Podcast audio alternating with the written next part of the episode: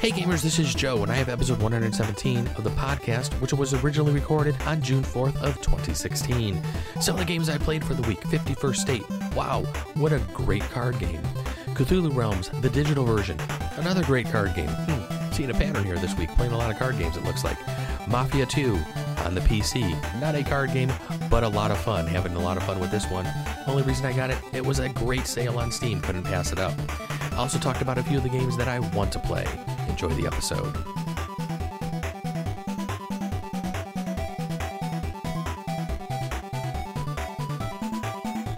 Hey gamers, welcome to the games. This is Joe Luzzi from What I'm Playing Now, and welcome to episode 117 of the What I'm Playing Now podcast. As always, you can send me some emails. Let me know what you're playing now. You can send those emails to What I'm Playing Now at gmail.com.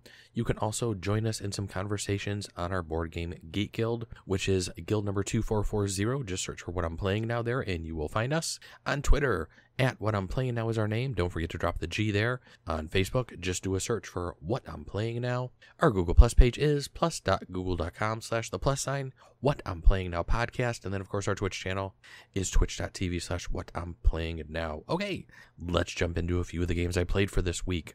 Don't have an update on Pathfinder card game yet, as today is Saturday as I'm recording this. Last week we did not play. The game starts actually tomorrow. Will be the first start for us for Rise of the Rune Lords. So I will be able to talk about that next week and hopefully have a really good update. Pretty much the only thing I did today for the game was move my broken token insert over from Wrath of the Righteous to the Rise of the Rune Lords box, get all the cards pretty much organized and put together in there. I will say, getting the broken token insert into that original Rise of the Rune Lords box, the first edition printing, it was a little snug. I didn't think it was going to go in there at first, but we were able to get it in there with a little maneuvering. Everything is fitting perfectly, and it seems that it's holding actually the the wood and, and just the broken token insert together a little bit more and some of the inserts that are separating the cards aren't sliding around like they were in the previous two boxes. So i wonder if just that box being maybe just a little bit smaller actually is a little bit better for that insert. It fits just a little bit better. So kind of looking forward to playing some pathfinder adventure card game tomorrow i think we have some new players joining us as well as some returning players from the last couple of seasons that we played so i'm really interested to see how rise of the Rune Lords is going to turn out for us Let's jump over to one of the bigger games, though, I played for the week. I believe I had mentioned last week when I was down at my local game store, I had picked up 51st State from Portal Games. This game was designed by Ignacy Trzewiczek. So far, I've only had a chance to play several solo games. I wasn't able to make it down to my local game store this week like I had wanted to every day that I had scheduled to go down there. Pretty much something came up at home and I needed to be home that evening, so my gaming was extremely limited this week. So last week, where I had a lot of games to talk about, this week we only have a couple to discuss, but they are good. So let's get into some 51st State and let's go through um, just kind of how the game is played real quick, and then I'll give you some ideas of what I've done with some of the solo play and what I think of the game so far. Now, I did pick up the master set for my local game store.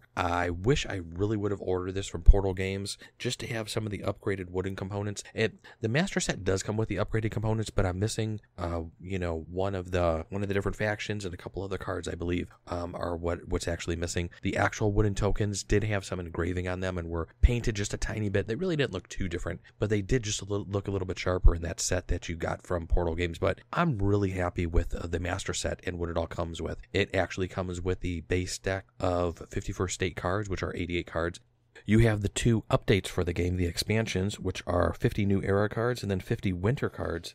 And setting up this game is actually fairly simple and straightforward. Uh, when you're playing your first couple of games, I would just play with those 88 base cards from the actual first set. Um, you're going to put the victory point track down on the table. Make sure all your all your resources and all the different tokens are pretty much in reachable place for everybody to kind of get their hands on. Uh, you're going to figure out who the first player is and basically shuffle the deck.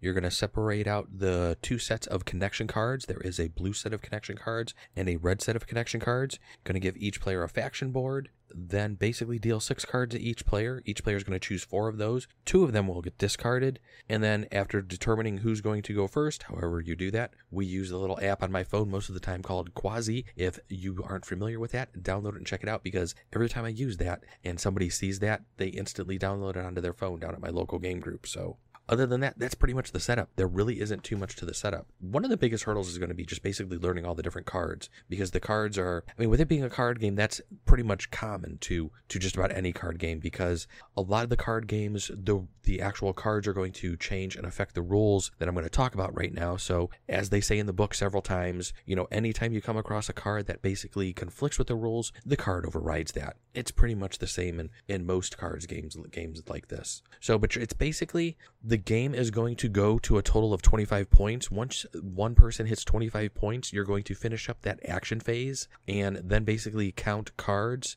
as far as cards that you actually have in your state in front of you and then add total those up to what you have on the board and pretty much see who has the most points at the end of the game. And that's what you're trying to achieve. And the different phases of the game are basically going to be the lookout phase, the production phase, the action phase, and then the cleanup phase. So basically, in the lookout phase, what you're going to do is there's going to be a set number of cards that are going to be dealt out, and it's going to be cards equal to the number of players plus one. Those are going to be put up in the center of the table. The first player is going to choose one, and then you're going to go around clockwise. Everybody's going to choose one. Then you're going to do this a second time. But the trick on this one is it's you're going to go in counterclockwise order, and the person who chose last from that first round is actually going to choose first this time. So after that, you're going to reveal the top card of each connection pile and then move on to the production phase. The production phase is going to be one of the very important phases of this game because resources are what you're trying to get in this game besides those victory points because resources are what's going to let you basically do all of your purchasing and do all of your kind of actions that you can do in the next phase. So on the production phase, you're going to look at all of the cards in front of you that are basically production cards and you're going to take any of those resources. You'll also get resources from deal cards that you've also placed in the previous rounds. So those will also give you resources as well. So don't forget to take those. So during your action phase, which will be the next phase, there are a couple of different things you can do. You can basically construct a location. All you're going to do to construct a location is you're going to use the contact tokens, the gray contact tokens, that will basically equal the location's distance value. So all cards appear to have a distance value from what I've seen so far in the base set of cards of either one, two, or three. So you will basically discard contact tokens equal to the distance, which is basically the cost of the card. You can also develop a location. If you already have a location on your tableau in front of you, you can use a brick resource and then basically remove one of the locations from in front of you. The trick with doing this, though, is the card that you're bringing into play needs to match one of the type of goods icons that are listed on the cards. So that's one thing you definitely need to pay attention to when you're actually developing a location. Now, the nice thing about developing a location as opposed to actually constructing it, when you develop it, you actually get a victory point. You can also make a deal, which is basically going to be using that same distance cost that we talked about before under the construction, but instead of using the gray tokens to make a deal, you're basically going to be using the blue tokens. So everything in this game is kind of color coordinated. The gray tokens are used to do a construction, the blue is used to make a deal, and you're basically going to slide that under your faction card and have the little piece of the deal card sticking out, which is going to give you like a resource that I mentioned during that production phase, during the next production phase when it comes around. But when you actually play the card, you will also get a resource right then and there. And then you also have the raze action, which from reading the rules, and I will say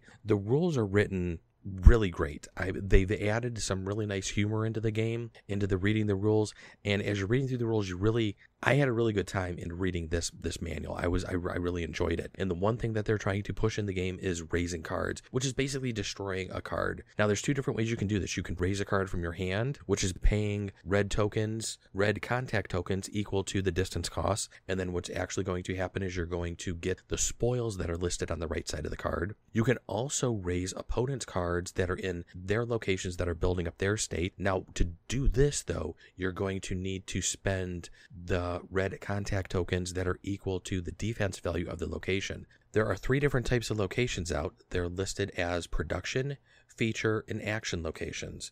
Each one is one more accordingly. So a production location is going to cost three red contact tokens to raze. A feature location is going to cost four, and then an action location is going to cost five of the red action or red contact tokens to actually raze. So you can use an action from one of your locations. You can also play a connection card which you could have purchased uh, during this phase. You have to discard two workers to take one face up connection card and then put it into your hand and then basically you have to take another action to actually play it to actually get the resources. You can use an action from your faction board. Each faction that you play is going to have different actions that you can do. And keep in mind that unless if the board tells you you can do these multiple times, you can only do those one time. So that's one thing that I noticed that when I was playing my solo games, I was trying to, I won't say cheat, but I was trying to just achieve, just obtain a few too many resources on my turn. And I caught that right away in going through the rules. So that's something to just keep in mind that unless if the card states or on the faction board, if, if it doesn't state it cannot be done multiple times, it can only be done once. And those are pretty much a majority of the actions that you can take. The last thing that you're going to do when you can't do anything is basically pass. Now, one of the neat things when you pass is, like I was mentioning about before with razing and opponents being able to attack you, once you pass, opponents can't attack you. They also can't use your open production cards by placing a meeple on there or whatever type, whatever they need to do to obtain those resources. So after that phase, you're going to have the cleanup phase, which is just going to discard all of your unused goods and resources, except your cards. You're going to make sure. And it's funny that they actually state, they state in the rulebook that you never could get rid of your cards, but on the board, there's actually one place where it says during the cleanup phase, you don't discard your cards. So I'm not really too sure why they put that on the, on the faction boards. I think there was even a couple of dis- or there was a discussion or a little uh, forum post that I had seen on Board Game Geek where they were actually talking about this as to why that was there. But I'm not too sure why that was there, but that's something else that you can do. That is pretty much the majority of it. At the end of the game, like I said, the first person to reach 25 victory points, you're going to finish that action phase. You can skip cleanup. You will then score one victory point for each location in your state. Person who has the highest score is the winner and then they go into um, you know what you can do in some case of ties and stuff like that. But that's just of kind of like what you're going to be doing in this game. So the solo game is really kind of interesting in that you're playing against kind of like a dummy opponent. And there was one discussion out on board game geek that i had seen where there were some people asking whether or not the actual virtual player starts out with a normal set of cards because the way they tell you to set up the game in the solo player game is they say set up the game as normal. So the way I've played it, the couple of times that I've played it, I've dealt myself out six cards and then I dealt four cards out to the virtual player. Now, what this does is it's just giving him more victory points because, you know, like I said, at the end of the game, you're counting the locations in your state. So the more cards that the virtual player has in front of him, it's going to be another victory point for each card. So it's actually, I think, by doing it, you're actually playing that. It's, it's actually a little bit harder by giving him those additional victory points. Uh, some people seem to be playing it both ways. So I'm kind of interested to see how that rolling is actually going to be and what's going to happen with that. Uh, I will say the several games that I have played so far, I've won both of them. I've actually gotten better with each one, and I think it's mainly because I'm starting to learn the cards and I'm starting to learn what to kind of concentrate on. So while you're playing this game, it's almost good to concentrate on a couple of the different types of resources and not really try to spread yourself out too too thin. It's nice to have and it's nice to be able to produce multiple multiple resources of a given kind but like I was talking about before, when you go to turn in those resources from your faction board to possibly get some of the contact tokens, you can really only do that once per each of the different types of goods. So I could turn in, you know, fuel for some of the blue contact tokens. I can turn in the iron for some of the gray contact tokens. So you can really only do that once. So if you're having multiple irons, unless if you actually have an action card where you can maybe play a worker and two iron to possibly get a couple of victory points, some of those um, additional resources and those goods are kind of going to be wasted probably at the end of the round if you really can't find something to do for them because you just can't turn everything into contact tokens kind of like I was during the first time I played and I had like I said I had caught that very early on in my play so I learned that very quickly. Don't do that. So so far in playing the 51st state I really like this game. I was I had watched several videos about it before I I was just about to pre-order from Portal Games when they actually closed down the pre-ordering, and I didn't re- read uh, some of the posts that they had put on there that they said they actually extended it for some people who kind of had waited so long, like myself. So I figured I'll just wait till it came into my FLGS and just get it from there. Luckily, the FLGS that I go to had one copy in that they had ordered, and I bought that immediately since it was the only one that they had ordered. So I'm sure they're going to get a couple more in, especially once I start playing this and I, have, I get a couple people turned on to this game. I have a feeling we're going to be able to probably sell a couple more of those down there easily because I'm having a really good time just playing the solo version, and I have a feeling getting a two to four player game of this going, I have a feeling this is going to be a blast to play with people, especially when you're going to be able to sit there and start razing other characters or other opponents' locations, just trying to build up a lot of the different resources. So, so far far, 51st State, big thumbs up in my book. I'm really glad that I was able to pick this game up, and I'm having a great time with it. Another great game. Can't wait to get this one to the table with more players. So that's about it for 51st State. One of the other games that I had actually forgotten to talk about, I think, last week, and one that I've been playing on my tablet is Cthulhu Realms. And I had talked about this game quite a bit in the past. My wife and I love this deck builder, and I will say that they did a spectacular job with the digital version of this. I believe this is out on Android. I'm not certain if it's out on iOS or not. I believe it's coming. If it's not out, I believe it's coming out shortly. But um, it is out on Android. I've been playing it on the tablet that my wife and I have, and I've been having a lot of fun with this one. It's a great representation of the actual deck building game it plays so nice and so fast because you don't have to sit there and pretty much it's doing all the math and it's doing all the calculations for you, just like the way I like um, Star Realms playing it on on my phone. Cthulhu Realms is another great representation of of a digital game. And if you're if you're into if you're looking for a deck builder on your tablet, Cthulhu Realms is one I could really definitely recommend. A lot of fun. And then the last game I actually picked up this past week, bought a new game on my computer, told myself I wasn't going to be buying anything new on the computer, especially with the Steam sale supposedly coming up. I wanted to just wait and see if there were a couple of things that were on my wish list on Steam and maybe pick up a few of the things, possibly for a decent price. But I saw Mafia 2 was on sale. It was like 80% off. It was like five or six bucks, I think, for Mafia 2 on the PC. And I said, what the heck? Let's get this. I had always wanted to really play Mafia 2. I think I actually played some of the original game on my PC years ago. And I think this was, I think I had actually played that on my old my old PC before I had built my new Core i7. Um, so I had played this one on an old, very old computer, and it probably ran like junk because I was probably using a very old video card as well. But Mafia 2 plays great on the new computer with the 970 graphics card. I've played several hours of this game so far, and I'm having a lot of fun with it. Mafia 2 is just a another clone of Grand Theft Auto, but it's a lot of fun. It's set in the 40s. Your character is kind of not a not a nice guy and he has done some some not so nice things in life we'll say. And he was actually sent overseas for the war but then when he was one of his buddies was able to get him out of that he's come back to try to just earn a living, I guess you can say, but he's doing it in probably not the most legitimate fashion, shall we, shall we say. I will say one of the things I kind of like about the game is just driving around in some of the cars. I like the look of the old cars, especially since my dad still has his original car from when he was a kid. He has a 1940 Ford convertible, and driving around in some of these cars kind of just is reminiscent probably of when he was a younger kid. And the music and everything that they play on the radios is just a lot of the old time music from the 40s and 50s, and it's it's just a really good time. The first part of the game that I played through, you're actually playing through kind of like a whole winter type scenario. Roads are icy and your cars are from that area are definitely just sliding all over the road, I will say. But I then just made it up to the next part of the game where my character has just gotten out of prison. Spoiler alert there, he was sent to prison for a little while. It's actually, I think we're into the 50s now, or possibly late 40s, early 50s, and you can tell that the music style has changed a little bit. The cars are a little bit different. You can tell the clothing is different with all the people who are walking around the towns. It's kind of neat the way the city has actually changed just from the time that, just from I think the six years or so that he was in jail. It was kind of neat to actually see that and experience that. So probably once I'm done editing this podcast tonight, I will be jumping back to Mafia 2 and playing a little bit more of that tonight. I think I had also played a little bit more of uh, Seven Days to Die, but I really didn't spend too much time to that with that one, so I really didn't list that one on on my list of what I'm playing now. So, but every now and then I'll jump in and maybe play 15, 20 minutes of that. But I'm kind of waiting for the next big patch for that one to actually really jump back into that one and and get back into that one. Although I think I am on day 47, so I kind of would like to hit day 49 just to make it over that hump since I've never made it that far to actually kind of see what happens in the game.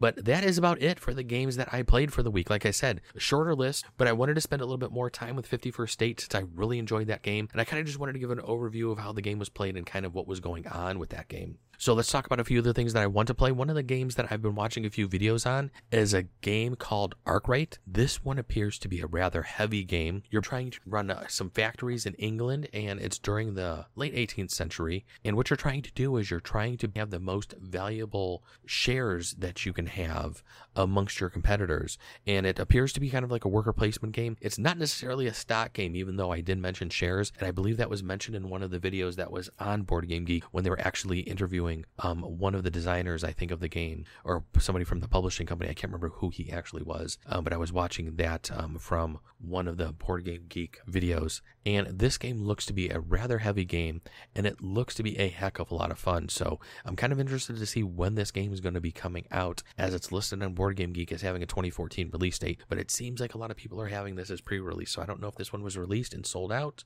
or if it's actually just coming over to the US. And I think that's pretty much what it is. It's finally just making its way over to the US. And for those of us who aren't importing games, although I guess I did import Clinic, so I guess I cannot say I'm not an importer. So I guess I didn't import Arkwright, so I'm going to wait for it to come out as a US release. So the other thing I wanted to mention is a little game that's on Kickstarter called Adorable to Horrible. This is from a little company called Plastic Hand Games. I met a couple of the guys down at my local game group. They're actually local to the area. One of the guys is, and I will be having them on the podcast. I believe next week. I'm going to be interviewing them on Monday, so I will be editing that into the podcast for next week. So keep an eye out for that one. And if you're looking for a nice little, I don't want to say family style game, as this one is a little more of an adult family style game. But check out their Kickstarter. It's called Adorable to Horrible, and we will be talking about that one next week. And then last but not least, I wanted to mention Xia Embers of a Forsaken Star. This is going to be the first expansion for Xia that's out. Uh, I jumped on this Kickstarter immediately as I really enjoy Xia. As we all know, I've talked about this game quite a bit in the past.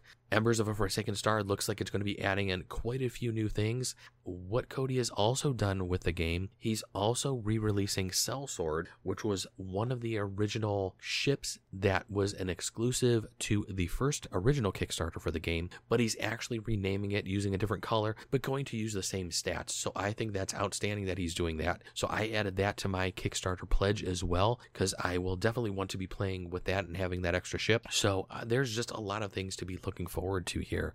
So we have a lot of games coming up that we're going to be talking about and a lot of things that I'm going to be playing that are I think are going to make for a good show. So that's going to be it for this episode. As always, send me some emails. Let me know what you're playing now. You can send those emails to what I'm playing now at gmail.com. You can also join our Board Game Geek Guild, which is guild number 2440. You can follow me on Twitter at what I'm playing now. Don't forget to drop the G like I always say. On Facebook, just do a search for what I'm playing now. Our Google Plus page is plus.google.com slash the plus sign. What I'm playing now podcast. And then, of course, as always, our Twitch channel is twitch.tv slash what I'm playing now. Everybody, thanks for joining